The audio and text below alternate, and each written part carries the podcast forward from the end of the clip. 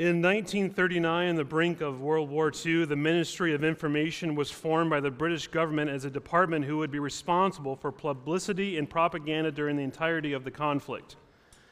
The imminent threat of German attack was felt by many who lived in the city of London, and the British government sought to inspire and instruct their citizens in this difficult task of endurance to bolster the strength of the people for their daily activities and fight against the mass hysteria that could be caused by strong anxiety, the leaders in Britain cultivated a slogan, a slogan campaign. With a bold colored background, the posters were required to be similar in style and featured the symbolic crown of King George, along with a simple yet effective font. The first two posters, Your courage, your cheerfulness, your resolution will bring us victory, and the second, Freedom is in Peril, were produced by His Majesty's Stationery Office. These two were posted in public transport and shop windows upon notice boards and hoardings across Britain. The third and final and most popular poster of the set was again very straightforward and to the point. Can you guess what that was? Keep calm and carry on. It resonated well with the stiff upper lip constitution of many Brits. The plan in place for this poster was to issue it only upon the invasion of Britain by Germany. As this never happened, the poster was never officially seen in public. It is believed that most of the Keep Calm posters were destroyed and reduced to pulp by the end of the war in 1945. However, nearly 60 years later, a bookseller from Barter Books stumbled across a hidden copy among a pile of dusty old books bought from an auction. A small number also remain in the National Archives and the Imperial War Museum in London, and a further 15 were discovered in BBC's Antiques Roadshow. No record remains of the unknown civil servant who originally came up with the simple and British saying, keep calm and carry on. The idea of self reinforced statements to bolster courage and to focus energy, especially in the face of danger or distress, is noble and can be effective for wartime morale. But for the Christian, for the one who finds their hope in Christ, in Him alone, it can be dangerous to find our only hope in ourselves and in our will to endure pain and turmoil. Is this the Christian life? Simply a matter of gritting our teeth, developing some tenacity, keeping calm, and carrying on? Can we continue to live faithfully in this world by sheer and simple willpower? Martyn Lloyd-Jones, a Brit himself, preacher, likened the lifestyle of this to a type of Stoicism. He would write the Stoic was a serious and thoughtful man, an honest one who believed in facing the facts of life. Having done so, he had come to the conclusion that life is a difficult business and a hard task, and that there is only one way of going through it, and that is that you must exercise firm discipline upon yourself. Life, said the Stoic, will come and attack you, it will batter and beat you, and the great art of living, he said, is to remain standing on your feet. And the only way to do it is to brace your back, your shoulders, to set firm your upper lip, to go in for the philosophy of courage and say, I'm going to be a man. And just decide that you're going to not going to give in. You're going to not be defeated. Whatever may happen to you, you are still standing. You're going on, and you will stick it to the end. Friends, there's something to be said about persevering to the end, sticking close to Jesus, being obe- obedient to his word. But at what point do we bend towards Stoicism at the cost of submitting our life at the promptings of the Holy Spirit? If we're accustomed to living our life in our strength, then we're tempted to this behavior that really looks more like passive cynicism. Simple joy, faith, hope, and thankfulness are absent if our mindset is just keep calm and carry on. We'll tend to look for hope in this world for our ability to carry on instead of looking to Jesus. This worldly hope isn't consistent with a gospel hope grounded in the Word of God. And Lloyd-Jones said of this, it may be very noble, I'll grant you that, but it's a noble paganism. keeping calm and carrying on is not a prospective hope for the Christian. There's a better way rooted in focusing our eyes and our hearts upward, something better than what's found in our shallow pockets of grit and determination. The people of Haggai's day had harder days in their past and yet harder days for their future as they waited for God to answer the promises that He'd given them. Would they just grit their teeth, push harder, keep their head down? Or would they trust in the promise of God that He was, in fact, coming one day to make all things right? What about you? Is that how you intend to live the rest of your Christian life?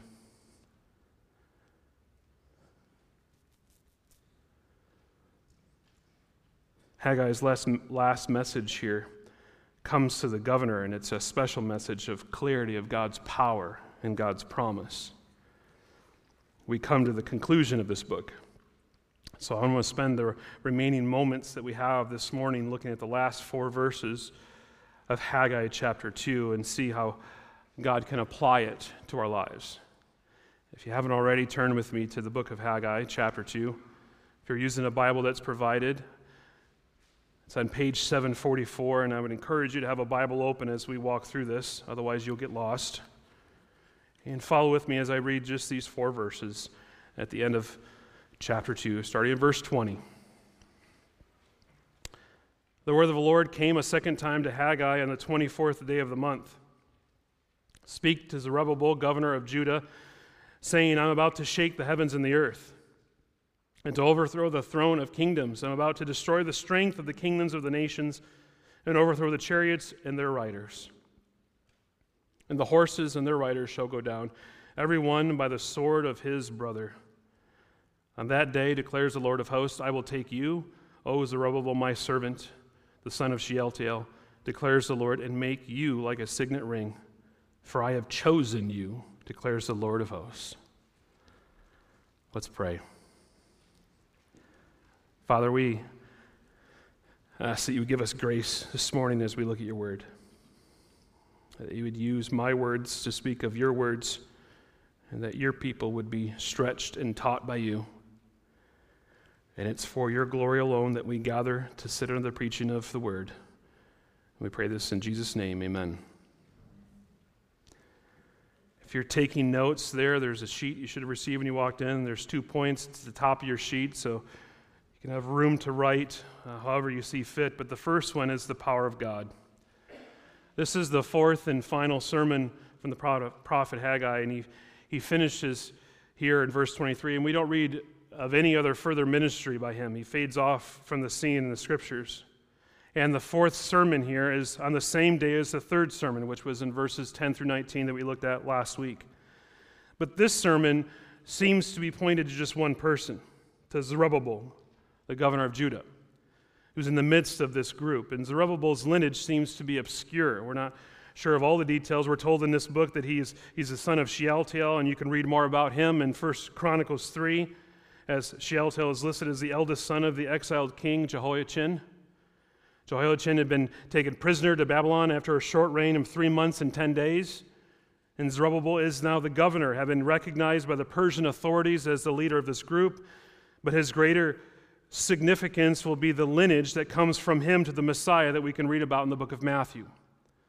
God will use him, God will use whom he will, and here he's choosing this governor, Zerubbabel, and his line, and he brings back to the attention of his, of his hearers that God has power in this.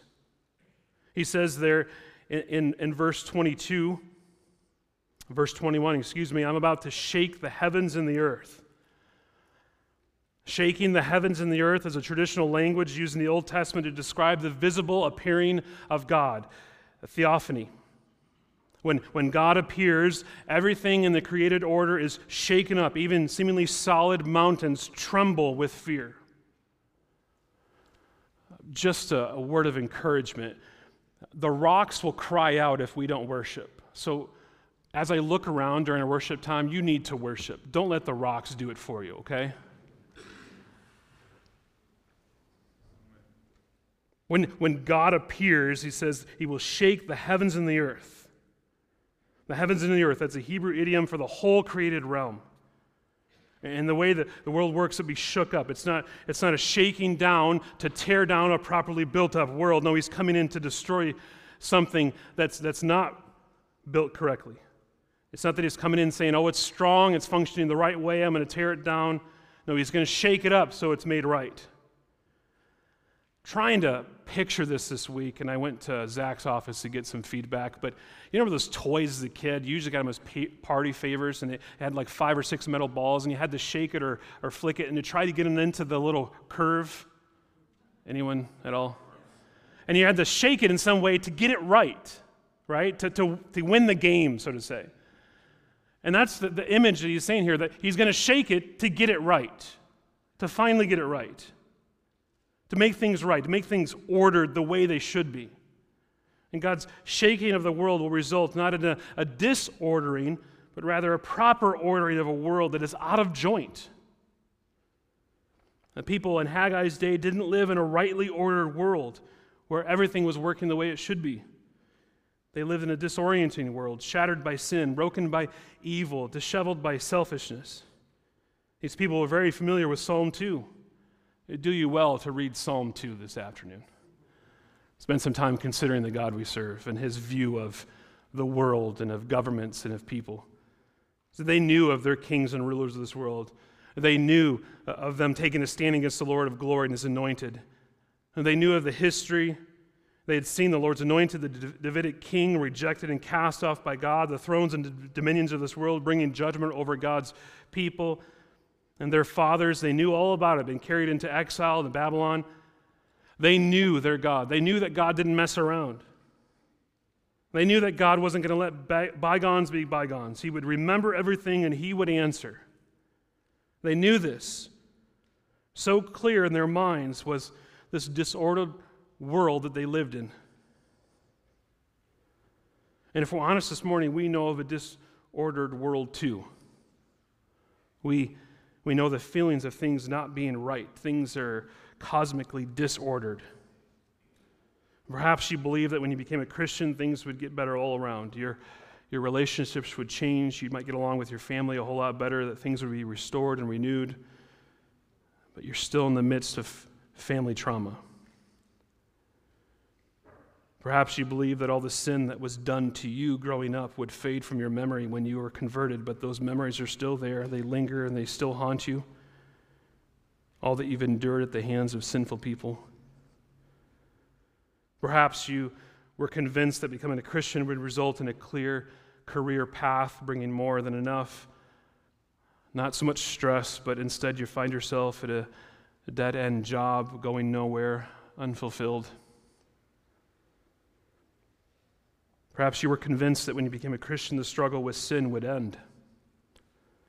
And you would have final and complete victory over, over the day to day sin struggle. That you wouldn't be as tempted as you were before. You, you would have the right answers against sin. You would think clearly opposing sin, but instead you, you continue to struggle and wrestle unsuccessfully against the deep, entrenched, besetting sins. Friends, I have news for you. God is not going to let disorder reign forever. He won't. He has the power to end it, and He will bring it to an end. And He says, God says through Haggai, that he's about to overthrow the throne of kingdoms. I'm about to destroy the strength of the kingdoms of the nations and overthrow the chariots and their riders, and the horses and their riders shall go down, everyone by the sword of his brother. He doesn't say which throne or which kingdom, but these terms are talking about all kingdoms, all governments. Every form of government or power or principality that sets itself against the Lord and his anointed will come to nothing. God will wipe them out. Like a snow globe, God will shake and shake until there's no resemblance once there was. However strong we think the governments in our world may seem, however comfortable entrenched in their power they may be, when the Lord comes to make a final reckoning, their power will be broken once and for all. That's what it means to be sovereign. He will overthrow the throne of kingdoms, which points our minds back to the story in Genesis 19 when God overthrew the cities of Sodom and Gomorrah, raining fire from heaven on them. And he says that he's coming for these kingdoms and these thrones. In the past, God destroyed the Canaanites for their sin, casting them out of the land in the front of Joshua as God had promised he would. And now he promises he will destroy the strength of the kingdoms of the nations and overthrow the chariots and their riders, and the horses and their riders shall go down. And for me, my mind went to Exodus. And God famously overthrew the chariots with their riders down under the waves of the Red Sea. And now again, he will do the same.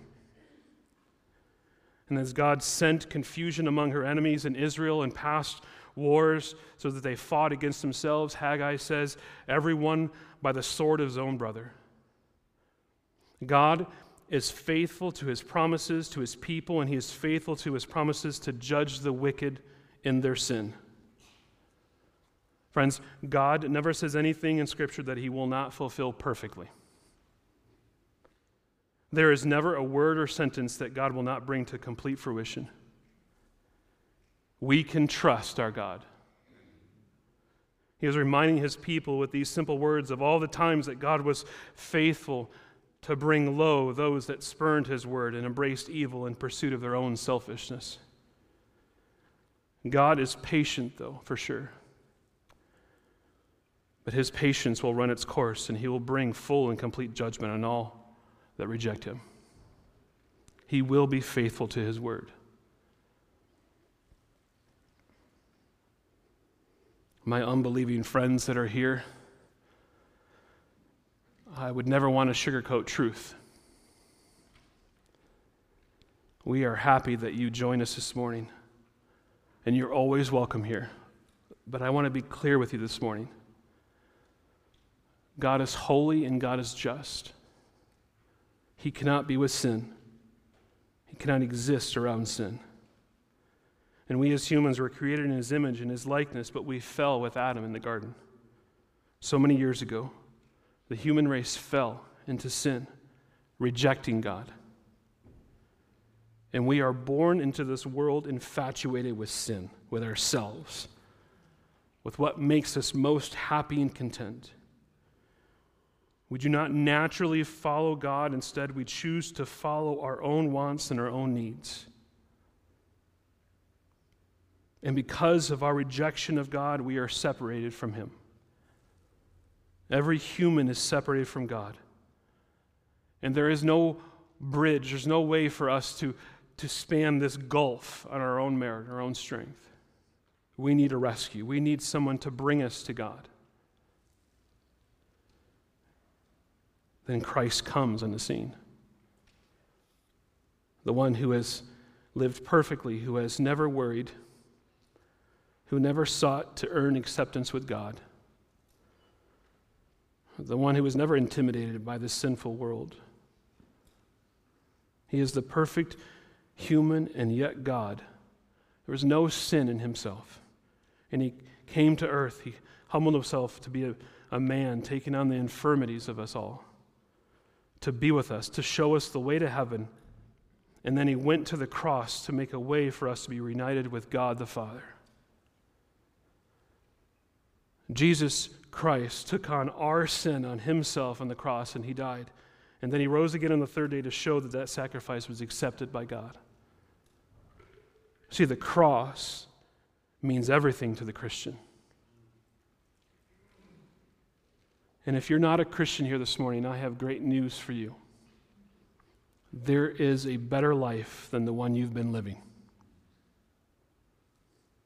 There's a life that, while still full of trials and difficulties, it has more and better friends and purpose and joy and family and reward and peace and interest and usefulness and hope than you've ever imagined. The joy and peace and purpose that Christ gives is not dependent on your outward circumstances when you're a Christian. See, all people want this, which is why one of the reasons a book about your best life now sells. Because they want peace.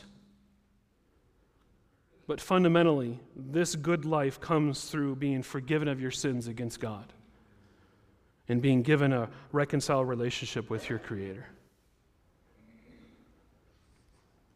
But this news is for today and it cannot be disregarded.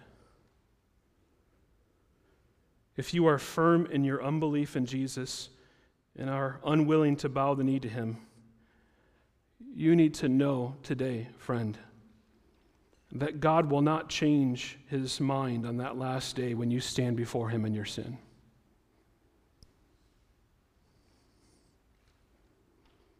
He will not look down on you, and He will not just pass you by.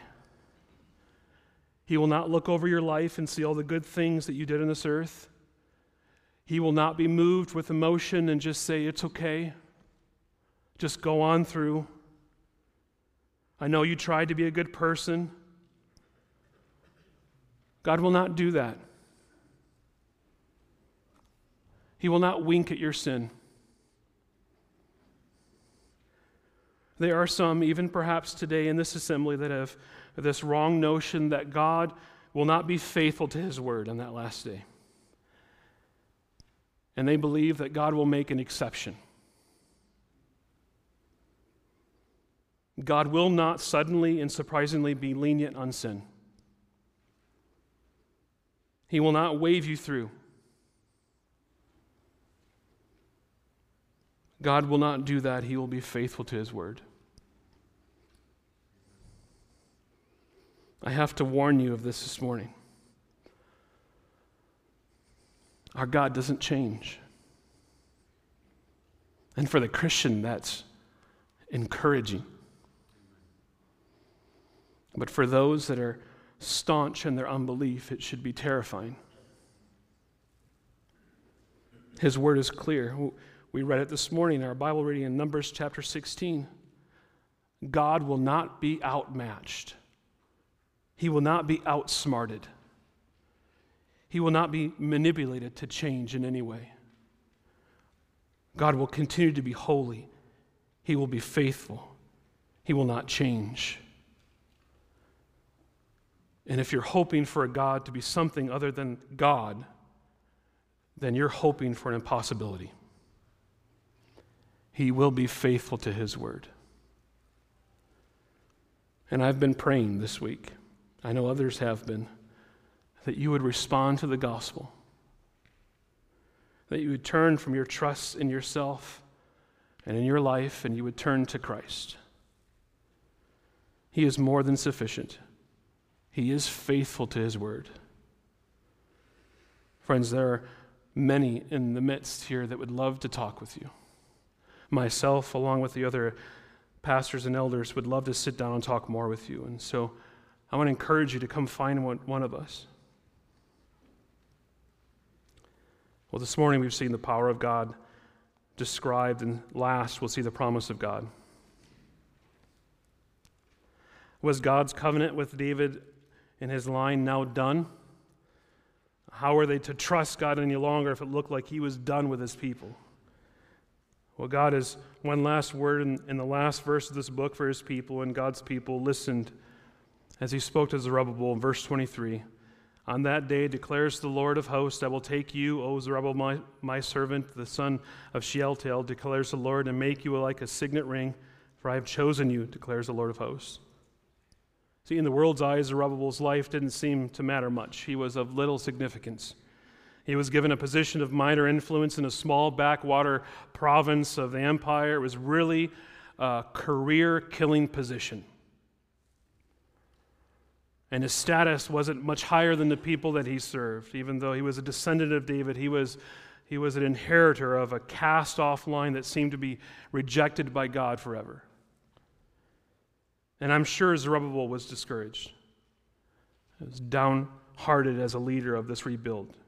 Things weren't moving as quickly as he thought or, or hoped for. He was discouraged, and many leaders are within the Word of God. And that's why Satan knows to attack the leaders of God's people first so that he can get to the rest of them later. It's also why in the book of 1 Thessalonians 5, the Apostle Paul turns to the believers that he dearly loved and cared for and says to them, Brothers, pray for us.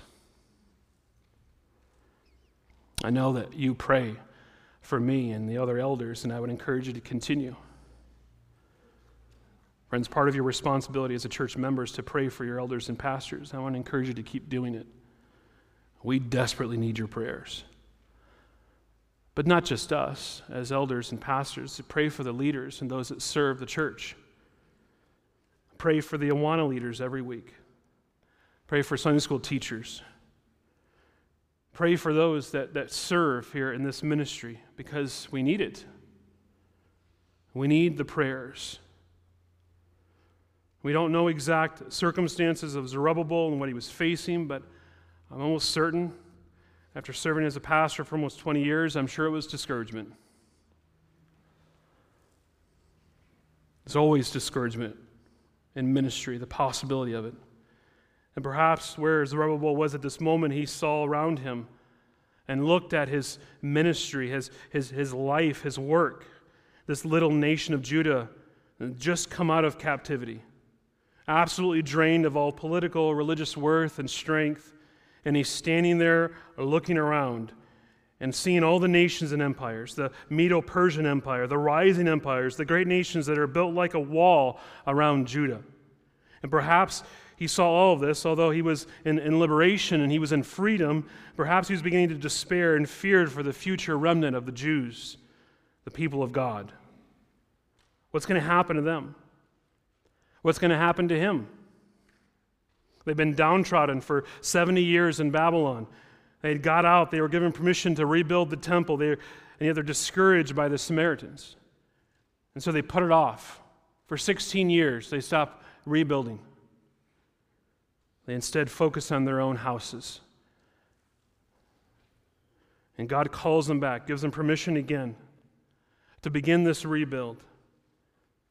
And yet they're downtrodden, they're discouraged. I'm sure the stuffing had been knocked out of them to the point that they, just, they don't know what to do next.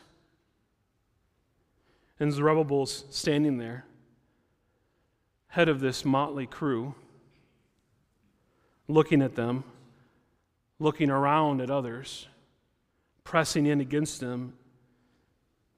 And perhaps he is despairing at the circumstances that are facing him and the nation.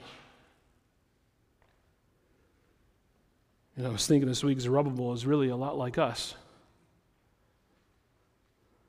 See, circumstances in our life have this tendency to discourage us, doesn't it? I don't know where you are at but the Holy Spirit knows where you are, and perhaps the circumstances in your life is a lot like Zerubbabel this morning. They seem despairing. You don't know where to turn to.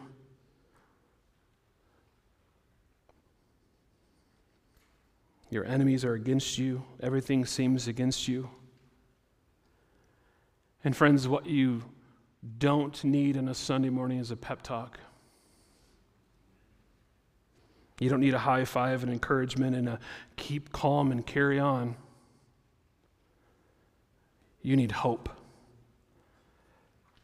And it has to be found outside of yourself. Because you can't muster up the peace on your own. You need hope that only comes from God and from His Word. Last night, as I was reviewing and finishing my sermon, I read a story about Leonard Ravenhill and his father, who was a man who was not a great preacher or anything, but he realized his ministry for God, and he went to hospitals day and night, and he was an evangelist, and he went to hospitals to talk to men and women, and some were dying, some were really ill, and boys and girls, and he would just want to talk to them about the Savior. And he led hundreds to Christ through this ministry. He was especially good at witnessing to Roman Catholics because he was Roman Catholic before the Lord saved him out of it. And one day he was talking to a man, and the man turned to him, and the man objected and said, I, I prayed to God, and God didn't hear me. And Ravenhill's father turned to him and said, now, now look, if the King of England were to come into this room right now, and I was to sit on the bed with him, and I was to ask him for five pound note, because I'm a subject of his nation, do you think he would give it to me? And the man said, Well, I don't think he'd give it to you. And then Ravenhill's father went on to say, Well, what about the Prince of Wales, his son? He'd come into this room and asked for a five pound note from the king, and he said, Of course he would give it to him, for that's his father. He's his son. And Ravenhill turned to that man and said, Yes, that is, isn't it? It has to do with the relationship. Christian, listen this morning. Whatever you're experiencing today in the last few weeks, whatever there is lacking in your life or spiritual life, realize this morning the wealth that you have in Jesus Christ. You have access to God the Father at any moment. Just like my children have complete and unfettered access to me at any point in the night, you cannot come to my bedside at 2 a.m. they can. At any point, unfettered access to their dad. They're my children. Christian, you have that same access to God the Father at any point, any moment of the day. We have unlimited access to God and unlimited wealth in the Lord Jesus. We have everything we need in Him. And Haggai's message to the Zerubbabel, even though he doesn't feel very strong in his estimate of himself, God has chosen him for this position, and he would be with him. On that day, declares the Lord of hosts, I will take you, O Zerubbabel, my servant, the son of Shealtiel, declares the Lord, and make you like a signet ring, for I have chosen you, declares the Lord of hosts. See, Haggai uses the word signet ring here deliberately to announce the restoration of the Lord's protection for the line of David.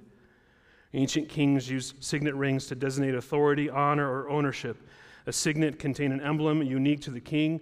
Official documents were sealed with a dollop of soft wax impressed with the king's signet, usually kept on a ring of a finger. And such a seal certified the document is genuine, much like a notary public stamp today. But why is Zerubbabel? It's important to understand who Zerubbabel was. He was the governor of the rebuilt Jerusalem and is himself royal blood, being a descendant of David and the grandson of Judah's king Jehoiachin. A century earlier, though, God declared through the prophet Jeremiah that a curse would come to Zerubbabel's grandfather Jehoiakim, as it says in Jeremiah 22 As I live, declares the Lord, the son of Jehoiakim, king of Judah, were the signet ring in my right hand, yet I would tear you off. And God did that faithful to his word. Jehoiakim lost the throne when he was deported to Babylon, and this passage of Jeremiah is a picture of the signet ring being removed by God. Jehoiachin was one of the last kings of Judah before the people were taken into exile. But now God is promising to pick up the line of David through Zerubbabel. And sure enough, if we turn to Matthew chapter 1, that's what you read. And the language here of taking and choosing reinforced the point that the appointment of Zerubbabel as a dependent of the Davidic line, which represents the renewal of that ancient commitment to, on God's part with his people. The succession of, of dynasty that had been broken in Jehoiachin would be restored through a new act of election, as in the person of Zerubbabel. And God will once again choose a line of David as his own. And in spite of the lack of outward majesty in the world's eyes, God chooses Zerubbabel for his task of overseeing the rebuilding of this temple. And so God's promises in these last verses of Haggai are messianic in nature. They're not made to, to Zerubbabel, the man per se, so much as they're made to Zerubbabel, to the heir of the throne of David. He would be the protector of God's chosen people, the rebuilding of the temple, the restorer of dignity to the Davidic line. But, friends, in all of this, he's pointing to Jesus Christ. See, all of God's promises through Haggai would finally find their perfect fulfillment in Jesus. He's the point of the Bible. And the significance of the renewer of the promise through Zerubbabel for us is that it reminds us that God will never abandon or forsake his people. God will be faithful to his promises to his people. But just because Zerubbabel was mentioned here, he's not the one the people were to look forward to. He was not the one where their hope must be found, and the same for us. We're not to look for in this world our hope, it won't be found. We're to look at the greater son of Zerubbabel, the one whom Zerubbabel pointed to. Jesus was like Zerubbabel in many ways. Jesus had no form of majesty or position that would attract people to himself. Instead, he was humble and lowly. The gospel said he took on the form of a servant. And he would go to the very length of humility by succumbing to death on a cross. And even on the cross, he looked a lot like Jehoiachin, who was cast off and abandoned by God. He didn't look like the new Zerubbabel, God's chosen servant. He looked like the one who was forgotten, who was shattered by God and not the nations. Remember, those standing around the cross in that day didn't lift up praise to Jesus, they mocked him. And they believed without a doubt that God wasn't with him and had abandoned him. If you remember in Luke's gospel, they mocked. The people stood by watching, but the rulers scoffed at him, saying, He saved others, let him save himself. He is the Christ of God, this chosen one. See, those that stood by to watch him die, they looked as if he was under God's curse, rejected, forsaken by the Father. And indeed, they were right in a way. The scoffers were yelling, condemning him because he was under God's curse. On the cross, Jesus was abandoned by the Father. That's why on the cross, Jesus cries out, My God, my God, why have you forsaken me? God couldn't look at his son any longer because his son was bearing the wrath of God due our sin. And friends, when Jesus died, the earth shook and convulsed as if it's unable to endure such trauma. But on that occasion, it was not shaken by the appearing of God, but the disappearing, leaving his beloved Son to his fate. Beneath this temporary rejection of Jesus by God was an eternal promise that cannot be broken. Just like underneath the temporary rejection of the Davidic line in Jehoiachin was deeper, an unbreakable commitment to us through the family line and the redemption. Isaiah says, He was pierced for our transgressions, He was crushed for our iniquities. Upon Him was a chastisement that brought us peace, and with His wounds we're healed. The curse that was on Jesus was our curse due our sin. And bearing it to death, He buried the curse once and for all. The rejection that He endured by the Father was our rejection. And through His darkness, He brought us back into the light of God's favor and blessing. See, at the cross, God shook the heavens and earth. And on the third day, Christ rose from the dead as a confirmation that his sacrifice was accepted by the Father. Today is March 1st, and it's a custom here in our church family to celebrate, to remember the Lord's death. And we should remember the sacrifice of Christ on our behalf. And to do that as a church, we do that in a meal, like bread and juice, to remember what Jesus Christ did for us in the cross. And that's what we're going to do. It's a way for us to tangibly remember why Jesus came to earth. He came to die as a sacrifice for our sins. See, we have an opportunity this morning to see the Word as we partake of the Lord's Supper. Friends, this is one of the ordinances of the church. It's the duty of the Christian. And so if you're here this morning and you're not a Christian, then I would warn you to not partake of this meal, to let the, the food pass in front of you. This is only for Christians who've placed their faith in Jesus Christ. And I encourage you to watch as we worship together. And then find one of us after the service. We'd love to talk with you more about this. And to the Christian this morning, you need to understand, be reminded this morning that you do not partake of this meal as a perfect Christian. You and I have all sinned this week, either in deed or word or in mind. So as we pass the bread and the juice, I encourage you to spend some time considering your sin and confess it to God. He is faithful and just to forgive us our sins. And so I'm going to pray as the men come forward for the bread, and they will celebrate together. Father, we thank you for sending Jesus to die on our behalf. His broken body for us causes us to remember. His life on the cross was sufficient to pay for our sins. And we thank you, Jesus, for not leaving us in our sins. Thank you, Father, for sending him on our behalf. Thank you for being faithful to your word. We glorify you this morning in this remembrance of you, God, and send your Son to die for us. We pray this in his name. Amen.